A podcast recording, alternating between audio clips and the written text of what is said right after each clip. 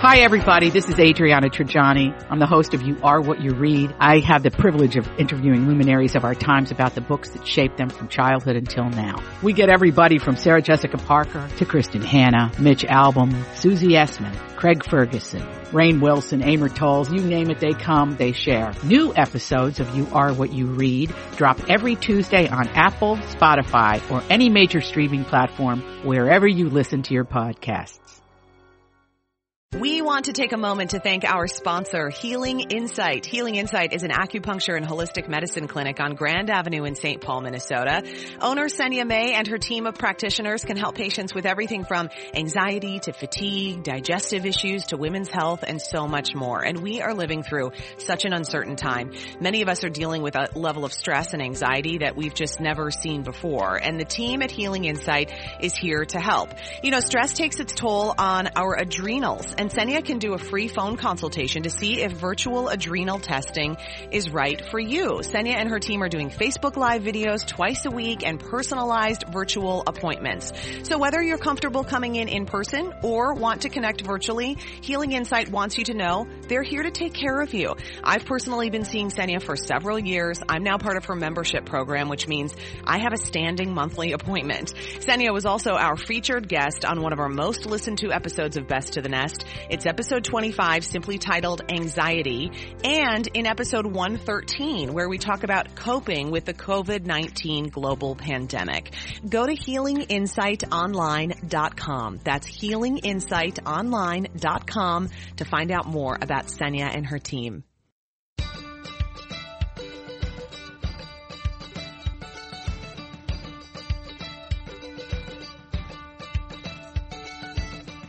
I'm Elizabeth Ries. I'm Margery Punnett. And this is Best to the Nest, the podcast that is all about creating strong, comfortable, beautiful nests that prepare us to fly. And today we're talking about one of my favorite topics in all of the land, Margery. It's farming. Yes! I'm, I'm very excited about this because I want you to know, Elizabeth, I am a strawberry farmer. Oh. I harvested. I am I am doing the way that I farm is one strawberry at a time. that's, that's not so going to make you very much money. I can tell you that. It's not going to keep the lights on. So I have harvested one strawberry a week and then I had one stolen by either a squirrel or some sort of varmint. It was the most beautiful, luscious, big strawberry and I, I got greedy, Elizabeth. I got yeah. greedy. I had built a little, I had built a little twig nest around it to protect it, which my son said that was stupid, but it had worked. it was a beautiful little nest. It was a little house around this beautiful strawberry. And I thought, oh, just one more day and it'll be perfectly red. And I came out the next morning all of it gone. All of it like, gone. It bit it off at the stem, took it away. I mean, it had to have carried it away with both hands. It was so big. Listen, before you know it, you're going to be sitting out there with a pellet gun and you're just going to be watching for oh. whoever gets into your garden. Listen, don't you think Jay has not gotten out in the backyard with a slingshot that he bought in cash so no one could track it to try to hunt down a raccoon that was threatening our chickens? You can bet your bippy he's was- done that. It was quite traumatic, honestly. it really was. I felt like it was almost like losing a pet. I had been nurturing that strawberry so tenderly. And then to have it just disappear and not know where it went was very traumatic. And it gave me a whole new appreciation for farmers and attachment Listen, to the land. I know. And you know, I mean, I say this all the time. I say it on television every time I can. I say it on the radio all the time. I say nobody works harder than a farmer. You will Amen. not find a single person working harder than a farmer in this country or in any other country. And that is just the truth of the matter. And if we don't have farms, we don't have food. And right. I think we've been talking a lot about food and where it comes from and our connection to it, particularly during the, during the COVID-19 crisis when I think there is a segment of the population that became acutely aware that we really take for granted the fact that we just go to the grocery store and get stuff because when you went to the grocery store, there was no stuff, Margery. Right. And it felt very scary for a lot of people.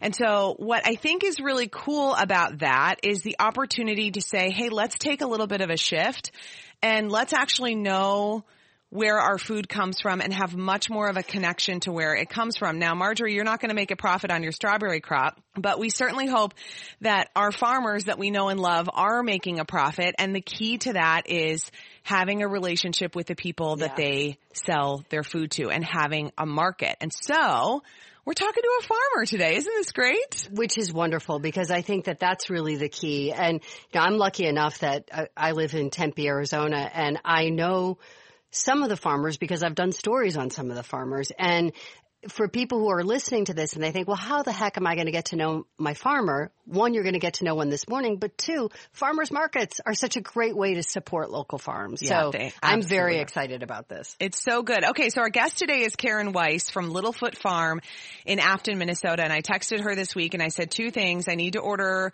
half a hog and also will you be on my podcast? And if you don't want to be on my podcast, that will not impact the sale of the half a hog. Good, good, I'm, good, good. I'm still buying the pork. So Karen and her family live and work on Little Foot Farm in Afton, Minnesota. They raise, raise heritage hogs, grass-fed beef and lamb, and then Oh. vegetables, herbs, and fruit. And it is truly, listen, I mean, I know it's easy to idealize life on the farm and Karen doesn't make that plight any easier because when you drive past the farm, you go, this is a magical place. The animals live outside, the family lives on site, and something is always growing there, even in the mm. dead of a Minnesota winter. So today we're going to talk about why small farms like Karen's are so important. And then we're going to relate this back to our own nests, right? How can a relationship with where your food come from change the way you cook and eat in your home? So we're chatting with Karen from the farm. Hey, Karen. Good morning, Elizabeth. Hi, Margery. Nice to meet you, Karen. This is really exciting. I have to meet you too. a whole new appreciation for farmers. I've gotten to know some really wonderful ones out in Arizona. And when we talk about getting to know your farmer and why it's important, or at least getting to know where your food comes from, I think just from the get-go, when you meet somebody who has labored over what they're producing, boy, is it hard to waste their produce Yeah. right away you have to have you I have such a greater appreciation now that I know the person who grew, you know, this citrus or who grew some of the other things that I buy at a farmer's market. And I I love I love that. But what's happening on your farm right now, Karen? Well, because it's spring, a lot is happening. So, like my, if, if I were to give you sort of a what happened in the last 24 hours on the farm, it's a pretty long list. Oh, I love that. Everything from, you know, I mean, the, the orchard's in bloom, which is fantastic, right? So the, yeah. the bees are buzzing out there like crazy. We're, we also keep bees. One of my sons, um, and Sally do, and I, I, uh, try to help out when I'm willing to. It's not my favorite deal, but anyways, I love the honey and, uh, I, lo- I love all that, that I'm learning. They're a very complex system Oh, they're in, in and of fascinating. themselves. So, so the orchard's in bloom. I was out picking asparagus this morning.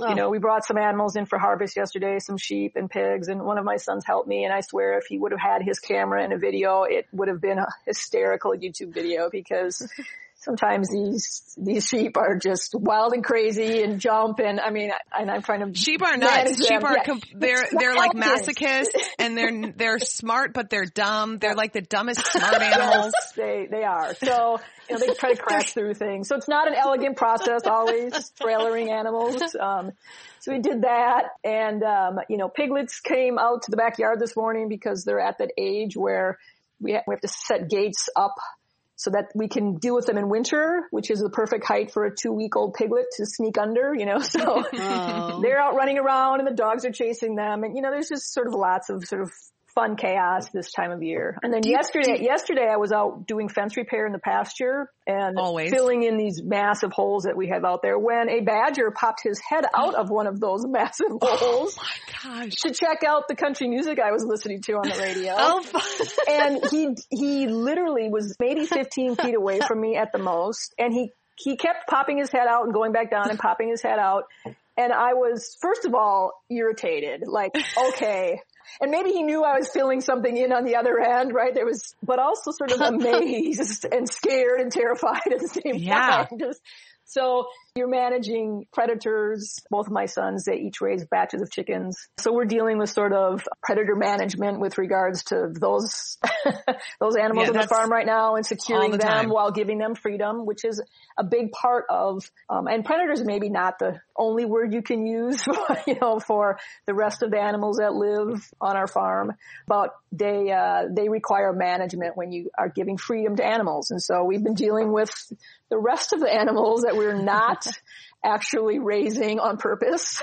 we've been dealing with those a lot lately too. So, you know, there, there's a lot, there's a lot going on in spring. And when did you grow up on a farm? I did not grow up on a farm. I grew up in uh, Roseville, which is just a small little inner loop suburb, and um, but sort of took a circuitous route to farming, and um, have been taking it pretty seriously for the last ten years, where we've been raising um, animals for meat production, and sort of um, had a farm that we evolved into kind of a perennial type farm where we're not really growing anything that we just turn over year after year. So we don't grow annual vegetables. We Right. don't bring in animals to finish.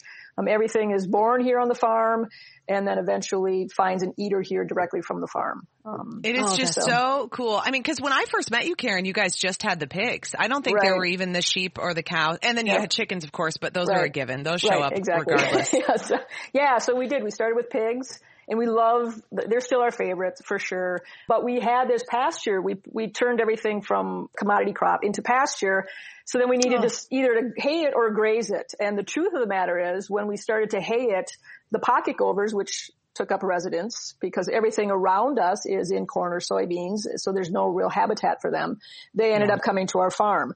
And so the, the folks that we would hire to hay would be like, uh, Karen, that is such a bumpy ride. I am, I'm not doing that anymore. Right. So we decided, well, we better get eaters instead, which made more sense anyways. It was kind of where we were headed to. So now we don't, now we graze our, our, our, our herd and then another herd or another part of a herd from friends down the street. And then they hay obviously other pasture. And, and so it, it's, it's really been a nice relationship. So, so we graze cattle and then we added the sheep because of course, you know, once you have cattle grazing, you might as well have sheep. You might as well have sheep. And that brings us so beautifully to the next part of the conversation, which is diversity on farms. Now, when Karen talks about this farm diversity and all of the different things that you have going on the farm, I mean, that is so rare when it comes to farms in the United States. The idea that you have all of those different animals and plants and things growing on the farm, but that is what makes your farm so alive. That's why everything's buzzing and everything's going on. So let's talk a little bit about that idea of diversity on farms, Karen, and why looking when you're, when you're even, I think just deciding on a relationship with a farmer, why choosing one that is diverse is important. Well, I would say there's there's several reasons why you would, as a small farmer, right? As we're talking if, if you're, you know, let's call it a 40 acre farm, or even if you're 20 acres, or even if you're 80 acres potentially, that is a, of a size where you really can't just have a single crop and and have that be a profit profitable enterprise. So, but at the same time, there's a reason that small diverse farms are declining. It's a lot of work and, and it's, it's a lot to manage and it's a lot to figure out. And there really is no formula for it. You just sort of have to learn and evolve and adjust and change. And so for us, we've sort of found a system where we've grown certain things at times to a size, scaled them, I should say, to a size that really wasn't a great fit. So to find the scale of everything has taken a lot of time. Um, and now we're at a we're, we're at a stage where we really haven't adjusted the scale too much in the last couple of years. So you know, our orchard, for example, our pigs are in there in the fall. They clean up the apple drops, which is great. They all, you know, obviously the the orchard itself helps with the bees. The ground cover in the orchard also is a pollinator friendly environment. So that's kind of a symbiotic relationship. Um, our animals are outside year round, but for the most part in winter they hang out and they poop and pee indoors, right? And so we take that, which is in a bedding pack. In straw, mixed with straw, and that goes into a compost pile that we turn, and then eventually that compost gets reutil, you know, used on the farm in the orchard setting and in various other places. And it's not a perfect system. Don't don't get me wrong. There's definitely places where where we wish we could manage things neater and tidier in in terms of outputs and inputs, right? But for the most part, that diversity does two things. It mitigates some risk, right? Because some years the pest population of a certain thing is so high that it takes out everything that Yeah. it's that it favors. Raspberries, for example, you know, maybe or Japanese beetles when they're really bad, they they'll kill a certain crop, but they'll maybe leave blueberries alone. Um, And so if you have enough diversity on your farm, you can withstand some of the environmental sort of hazards that, that are, we are seeing more and more often. And the same thing with the animals too. The diversity of animals. We can graze sheep and cattle together because they choose different, different feeds out there on, on the pasture. They don't always like the same things and, and one will clean up. You kind of graze sheep behind and they're, they're less picky. Then you can run the pigs in there because they aren't picky at all. They just turn everything up. We have a litter of pigs in our, in a wooded area that, that we use to clean up buckthorn and, and to keep the ground tilled up. Oh my know. God. Um, as a matter of fact, they tilled up a garden for us the other day. Not, it wasn't really by design, but I'm like, you know what? This is where our garden will be now. You know, so I mean, there's different ways that it they work together, and sometimes they sort of fight each other, and we deal with oh that was overkill on that situation, that was too much or too little. But we've sort of struck a balance, but it's taken a long time to get there. I just love listening to you talk about it because I think the hot word in sustainability is circular economies. And I think all we have to do is go back and look at a small farm to see the definition of a circular economy. And I think there are so many lessons to learn from, I think, the mindfulness that you have to have in order to run a small farm. Now, Karen, this is your livelihood, correct? I mean, this isn't, Right. this isn't a farm, it's we not a farm hobby for farm. Pro- right. We farm for profit, but you know, we're like Right. most farms, or we're like every farm, small farm that I know, where inc- off-farm income is really what sustains your family. Yeah. You certainly approach every year as though profit on the farm is a requirement, right? It's Right. um, because of all the work that goes into it, and it's it's not easy to do. It's it's a challenging equation, and it's it's challenging at a time like this. It's sort of interesting. Obviously, farms like ours that produce meat, it's in very high demand. And, you know, people are sort of coming out of the woodwork, which is on the one hand, it's just an awesome thing to sort of have people who dri- have been driving by for years and will stop in and go, I've been driving by for years. And it just never, either A, they don't have time, right? It's just not on their convenience measure to stop in when they're on their way home, when they've already done grocery shopping or somewhere else to buy one item or two items, right? But at the same time, to try to pivot to support that is really difficult. You Oh, I know, so you can't just sort of magically snap your finger and say, okay, we'll produce five times the amount of meat that we were Right. a year ago, you know? and so Yeah. we can't really support any more than we already do. But at the same time, we, we want so much for people to sort of have an aha moment to sort of mm-hmm. say, you know, these things we val, we value these things in our lives. And while we sort of you know, we take it a lot uh, for granted in most of the time. When you do sit down and you think about how you want to look at food as something that's sustaining you, maybe having a little more transparent source, maybe something you value. Maybe having a source that is, if you're an animal lover and a meat eater, maybe you want to think about, okay, how, how do I want to balance that out in my life? If you're a vegetarian, but not a vegan, and you eat eggs, do you want to think about what happens to the hen after it's produced the eggs and maybe source stew hens as, I mean, there's a lot of different ways you can approach depending on what your particular priorities are. But at the end of the day, if you try to just move a little bit towards seasonal and more transparent food sources, you will end up gravitating to something that's local. Yeah, I it's so that. true, Karen. It is so true. And that, that really helps to break it down for people. And I've talked about this before. I was vegetarian for four years when I was in my early 20s. And it's because I read the book Diet for a New America, Yeah. which will turn anyone vegetarian, by the way. So be mm. careful if you decide to read it. But it is, what the book does is it outlines the, the conditions of factory farming. And it is quite troubling. And so at the time when I read that book, and I'm an animal lover and a meat eater, and at the time when I read that book, I couldn't afford and didn't have access to meat that I felt was possible to have raised in the way that I thought it should be raised. And so I just quit eating meat altogether.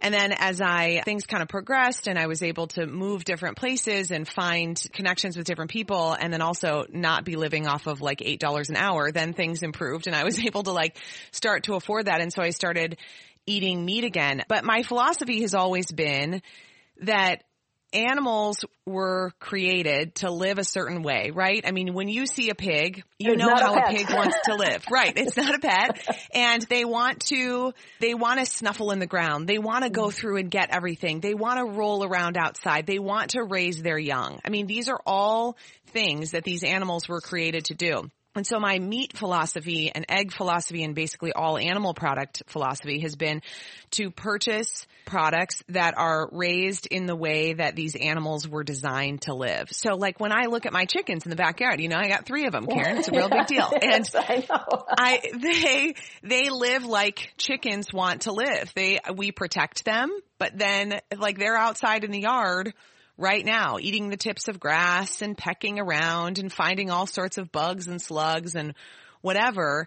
And the truth of the matter is that most meat and eggs that are raised in this country and milk, these animals are not living like the animals were intended to live. I, that's my fundamental belief. And that's a hard thing because when you see a farm like Karen's and you see like the piglets out and about and the piglets nursing from the mama and the, you know, all these things happening, that's not happening in a lot of places. Well, and I think when you talk about that, Elizabeth, if you just take it to the consumer side, your eggs taste better. That's true. Things, they, things taste better when the animals that are producing it for us are living under the conditions. I, I believe this in my heart when they're living under conditions that are more natural and more akin to what it would have been 100 years ago. I um I interviewed. I, I've told Elizabeth about this, but Karen, I interviewed a dairy goat farmer, and he makes some of the best goat cheese in the valley, and his whole philosophy is the cheese tastes good because the goats are happy. It's mm-hmm. happy cheese. And I 100% agree with him. I think it's, it's how, it's, it's how it, it, it, maybe it can't be in order to feed the amount of people that we need to feed, but I think we have to keep getting close back to it as close as we can. And I think for those of us that have the means to or have the transportation to or can get closer to our farmers, I think it's kind of our duty to do it. That's um th- th- that's one of the things I I often struggle with in talking to to folks about what we do because I don't want to judge folks people who make other decisions, right? Yeah. The Right. um, the price point, even though we've eliminated a distributor and a retailer and a whatever from you know from the equation, our price point is not the same, right? I mean, one of the things I always tell folks is just eat less meat. I mean, truly, Yeah. we're, we're we raise meat, Right. but if we if we all ate less of it, that would be a good place to start, right? And then choose at least incrementally again choose some place where you sort of say all right i'm going to sort of draw the line here and i mm-hmm. i always make the pitch for pigs because generally speaking in any large type of production setting the animal that has an experience that is the farthest from what they should be living it would be pigs right mm-hmm. pigs oh, are very smart i posted something on my facebook page the other day about this, the, the things that are different and the same between our dogs and the pigs. And, Yeah. and really when you, when you put the list together, you'd like, all right, we love our dogs, but man, I'm just, the, the pigs, they, they've got a, quite a few qualities that are actually, you know, with the exception of, of course, is that they grow. They have a stomach that is much larger than, you know, Right. than you would sort of want to maintain. They're harder to maintain their size, right? So, but, but pigs in general are the ones that have, we've created such a commodity approach to that animal that it's, it's really borders on unacceptable, inhu- inhumane mm. in a way that I'm uncomfortable supporting.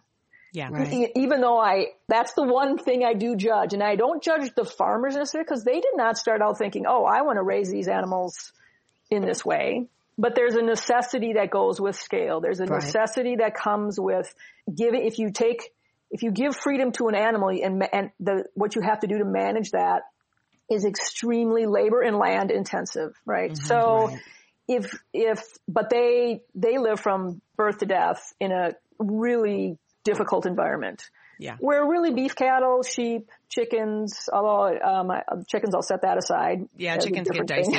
but yeah. um, for a lot of their life, they are pasture grazed. They are outside. They end up in a feedlot, which is not a great experience. And then things have to be done to support them being able to tolerate that. But pigs are the one where I would say if you're going to make any little step forward in the sort of humane animal welfare focused approach to meat eating, um, I would start with pigs and then follow that with chickens. and, and the thing about chickens is we're so used to these chickens that are, are hybridized. And again, I would even take it one step further and I would say don't buy a, a hybridized animal. Yeah, one right. that's been improved. One that's been improved to be a widget, right? One that's been improved to be able right. to fit into a system that is efficient and, and cheap and gains and is this is identical to every other one in mass, which is what has to be done in order to produce a factory farm. So find heritage breeds so that we can keep the diversity, that biological diversity that is so important in the animal kingdom. Just like it's important for, to have heirloom tomatoes and heirloom seed, it's important to have heirloom animals that have not been improved, quote unquote, right, in order to fit into these large systems. Because as soon as you lose that, you can't really get that back. Yeah. Mm. The animals that we raise in meat production, large scale meat production, can't really live in the way our pigs live anymore. They, right. they, they all know of those things, all of those skills have been bred out of them. And so I would just sort of say, you know, even to take one small step here and there to look, look for and try to support in a, an animal that is her, heritage and breed or unimproved, so to speak, um, that isn't hybridized, which means it's not going to be grown in a, in a large scale setting. And just eat a little bit of that while you're eating a little less of the other kind. it's such a, you know, it, I mean, it's such a good philosophy and it is so smart and it helps people, I think, Karen, so much to have that starting point because I do think yes. the step that I yes. took in my early twenties, which was to just not eat it at all, I didn't feel great about that either, but I didn't know what else to do. And I felt so overwhelmed and well, sad. you're of an age now, Elizabeth, where when you were doing that, there were no Yeah. other options. I know. I there wasn't. I mean, I was living in Duluth. now, I couldn't right? get you anything. Can go yes. to Chipotle and feel pretty Yes. good about having a carnitas. I mean, I know. it's, I know. It's not perfect, but the farms and the way they raise those animals are so many steps above, right? They're Yeah. not all the all the way to where you'd want to be necessarily, but you can't. I mean, there's certainly a, a there's certainly a situation there where you have to make some trade offs. You can buy Applegate and feel pretty good about that. hmm You know, And I think we have to get to the point too for them for when we're talking about mass consumption of acknowledging that better is better.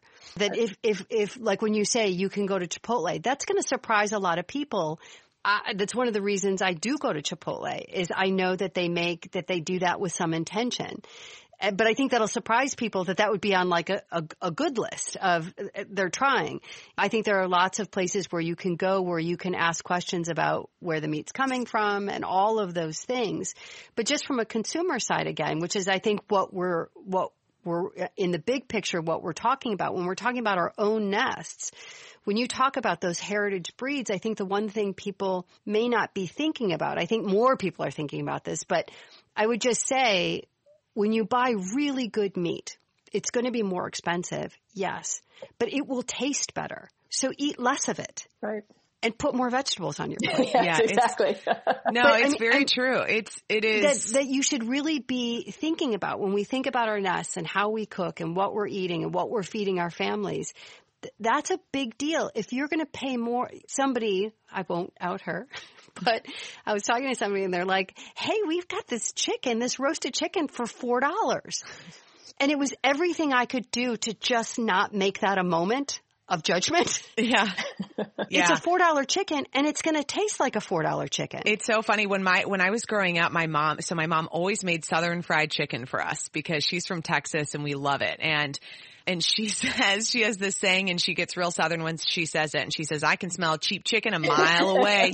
I can smell cheap chicken a mile away." Because I remember she wouldn't get chicken from the grocery store when we were kids. She would go to like the specialty butcher st- shop that was in town and go and buy chickens there when we would have chicken. And she would always say that. And I remember that being like a fundamental, and certainly we had Lucky Charms in the cabinet at all times, guys. It was not perfection in the Ries Right. house, let me tell you. But that being said, when it came to a cheap chicken, I remember that message very early on connecting with me that there is something about where you put your dollars. Okay. And I also want to talk. There's one other oh, thing ahead. I want to just add to that real quick. Yeah. Is that there are there is some ways to help solve that a little bit, and one of the ways is to buy cheaper cuts of meat from higher quality Yeah. animals.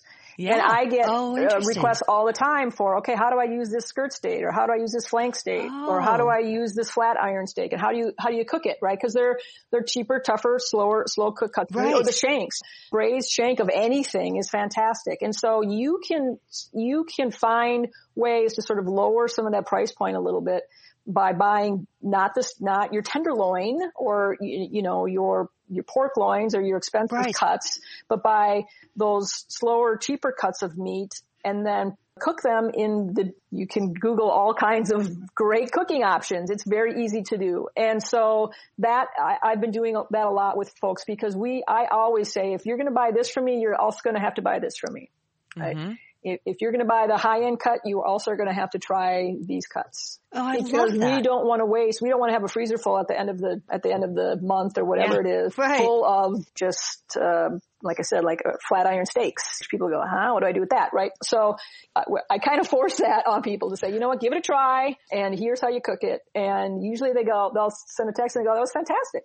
Yeah. Oh, cool. So that's one. That's, That's one way great. to kind of help mitigate a little bit of that cost. And not, in, it's not going to solve all of it, but it does help a little bit. Listen, that's like chicken thighs are way cheaper than Oh, chicken breasts. Absolutely. I mean, if you're going to buy like a pieced up chicken, chicken thighs are so, and they're so much better, guys. Yes. It's like the best thing. It's the, it's the secret. My, whenever I make chicken thighs, my children are like, oh, I love this chicken. I love this chicken. They love it. So I want to talk to Karen about that idea also of we bring everything back to our own homes on this podcast. It's all about trying to create this healthy, strong, home so that when you leave the nest, you can be your best. And, and I really think what we've been talking so much about on this podcast is everything that you bring into your home means something and has a story and has something to it. And I think there is a shift when you are bringing food in that is high quality and good and you're connected to the growers. It's like a different feeling when you get home from the farmer's market with your bag of stuff than when you get home from just kind of whatever generic store. And I'm sure you have to find that from people, Karen. They, I mean, they connect with you and they want to come back. Absolutely. And I mean, it, we have that same experience ourselves, right? When we get to a certain part of the year where we're making a meal that's completely from the farm, hmm. it's really hard to beat. Um, Yeah. And so even we as farmers have that experience. And it's like we were talking earlier about the first sip of coffee of the day. That's like the best one, right? the first ear of sweet corn. But you don't want to buy that sweet. I don't, I won't eat sweet corn if it's not Minnesota grown right down the street sweet Yep. corn, right? That was harvested Ugh. like within two hours because that's the best. And, and so trying to eat more seasonally and locally, just that alone will improve the quality of your food. When I can tomatoes, if I'm canning heirloom tomatoes, that those jars, I won't let anybody touch those. You know, because in you pres- in preserving, I mean that's the next step, right? If you want to take that and, and say, well, that doesn't that first bite of corn doesn't do me any good a month later, right? Well, preserve it. It preserves. That flavor stays. So we do a lot of canning and freezing and I encourage people to do that all the time. When something is in season, buy it and preserve it and Right. you will actually know the difference. It does taste better even under those circumstances and which there's nothing better than having a pomodoro, you know, angel hair with heirloom tomato sauce in February, you know, Yeah. it's just the best. So It's so true. um, buying seasonally, buying locally, and then preserving, learning to preserve it is, I mean, it's kind of a homesteading philosophy, but it really Yeah. does. And there's not, and again, when I walk in the back door, which we have a kind of a pantry wall when we come in our mudroom and I look up on the shelves and there, it's full of jams and honey and, and canned goods and pickles and tomatoes. It's just the best feeling. It's like, you know, mm-hmm. okay, in a zombie apocalypse, you know, we've got, you know, we, we've got canned chicken and tomatoes. No kidding. Or a global pandemic. Or I a mean, it's totally pandemic. true. And I think, Yeah. I mean, we don't that- even have to search too far to say zombie apocalypse. exactly. and that's what people are searching for, you know, that sense of security. And I, and you can do that in Karen's fashion, which is so beautiful to have this gorgeous farm. And at our, our former house was 0.13 of an acre. And I spent the two days before Franklin was born pulling five pounds of cherries off my cherry tree in the front yard and making jam. I mean, so the point is that it can be done out in the country. And I had my own little version of that, mini version, very mini version of that on that small of a piece of land. But that food security, I am just convinced and, and I've been on this path for about a decade in my own life, but that a freezer full of meat where I knew where it came from, things that are preserved from my own garden, growing things in my own garden, having a relationship with people that I know that I can send a text to and go, Hey, can I buy this from you directly? It is like a sense of security that you have that then when the bleep hits the fan, like right now, you don't have that fear of, I'm not going to be able to feed my family. And fear is not good and security is good. And I think too, I mean, I always feel like we have to circle back again to sort of the, a lot of the consumers out there that are, are living and before the pandemic, we're living with financial fears mm-hmm. and financial insecurity. I, I remember thinking when my kids were little, because when my husband and I first got married, we were so, so broke. And by the time we had kids, we were doing a little bit better and going to the grocery store. I knew what it felt like to go to the grocery store when I didn't have much money and it was very stressful. And luckily it was just the two of us. And so, you know, I'd clip coupons and whatever.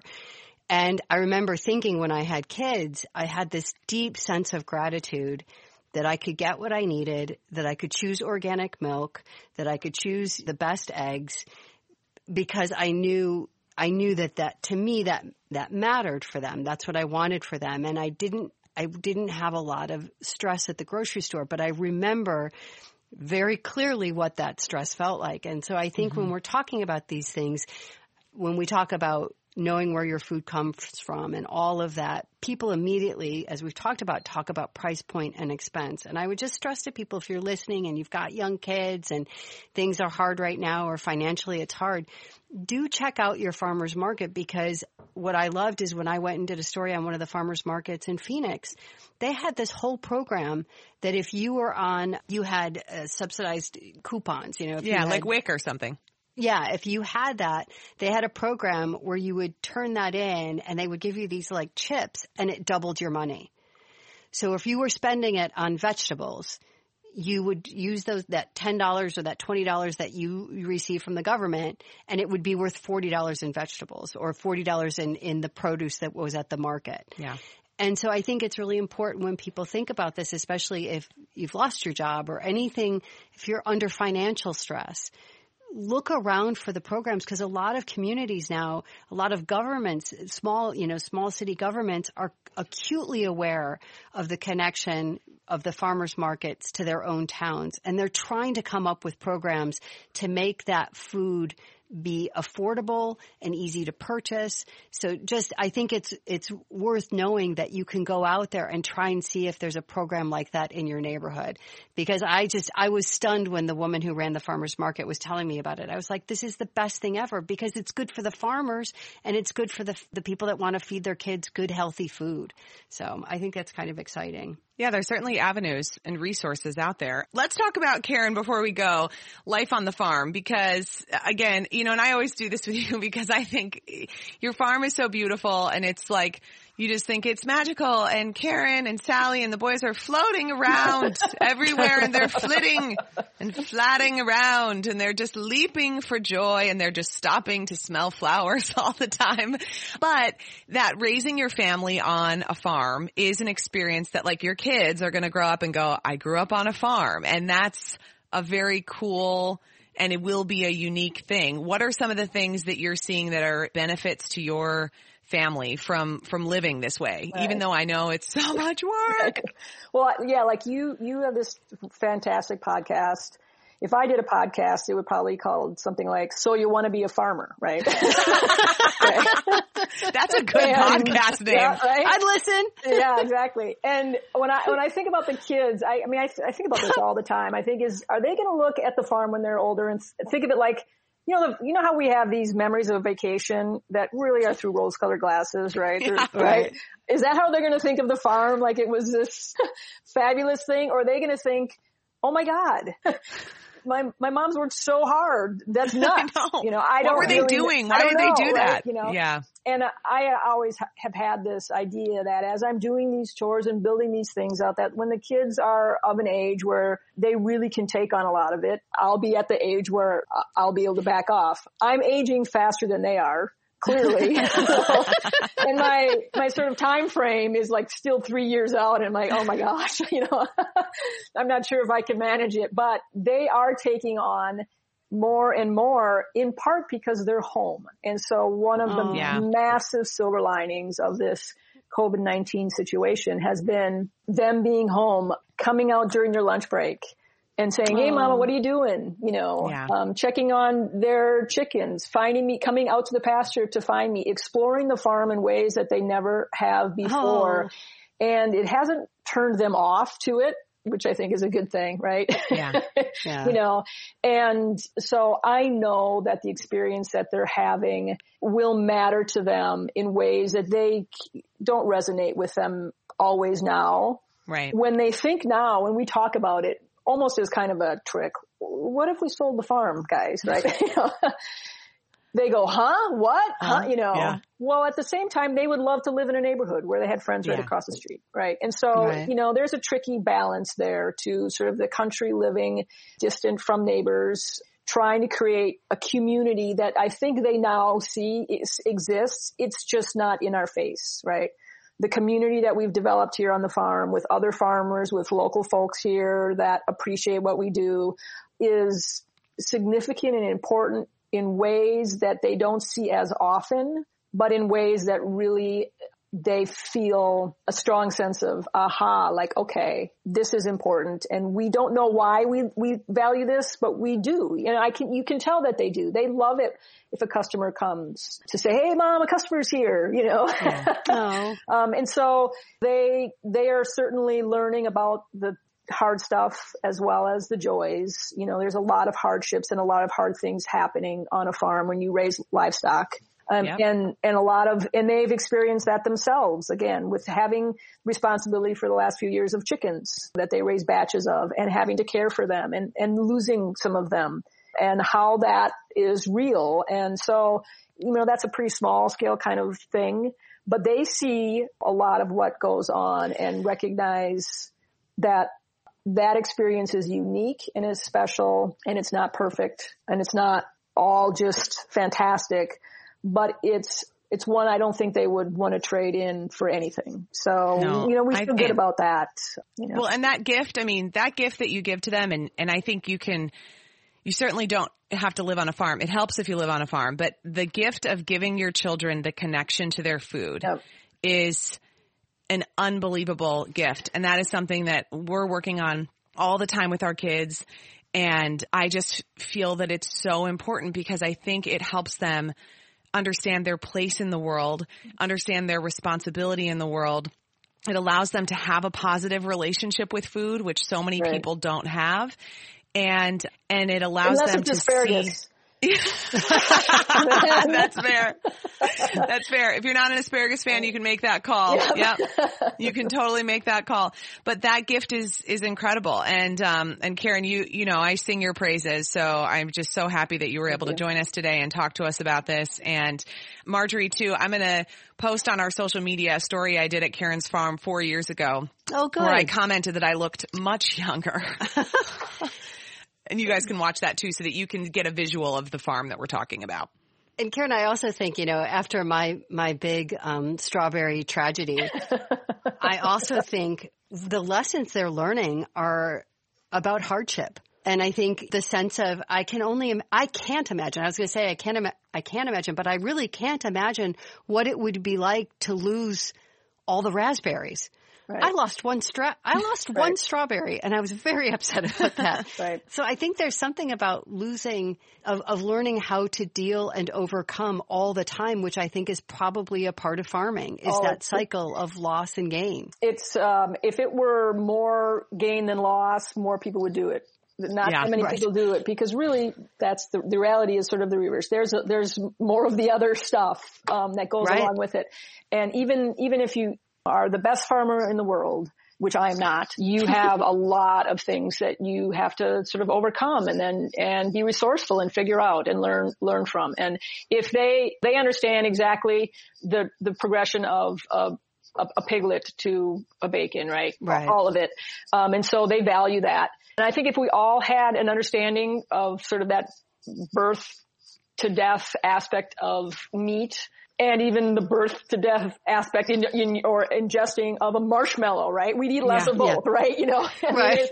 we need less of both of those things. If we understood all of the processed food and exactly where that comes from and what that's done, what that does to you as a, and the same thing with, with meat if we're animal lovers, right? And so just understanding a little bit more of how food is produced and what the trade-offs are and having more transparency in the system in general so that people can make their choices. That's what I always try to advocate for is just more transparency and knowledge so that people can make informed choices.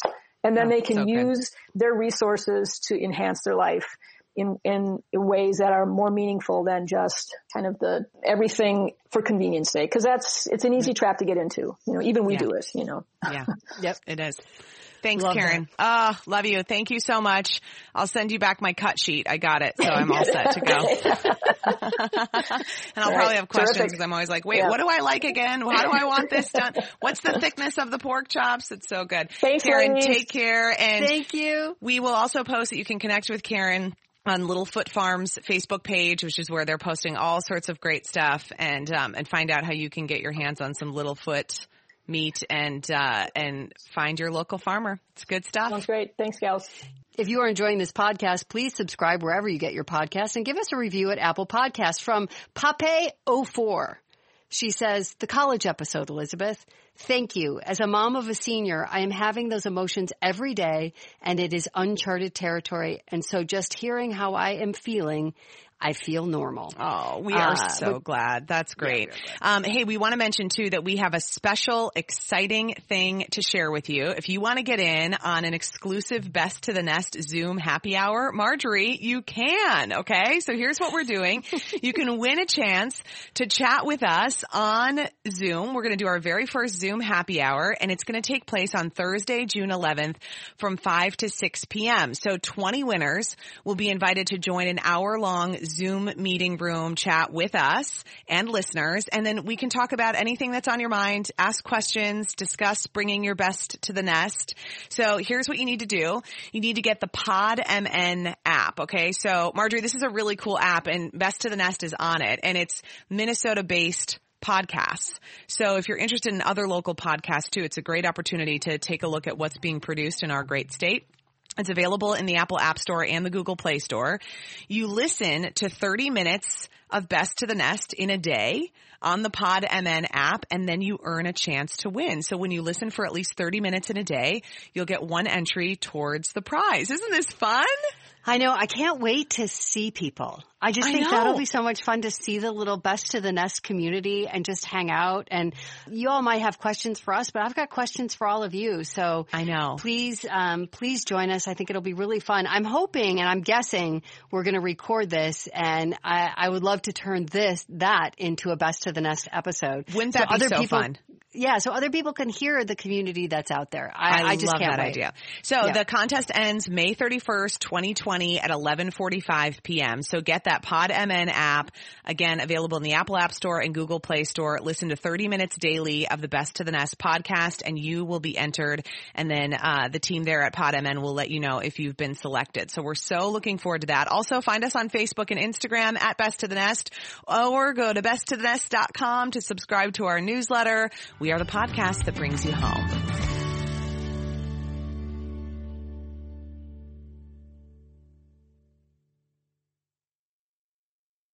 To be your best every day, you need proven quality sleep every night. Science proves your best sleep is vital to your mental, emotional, and physical health.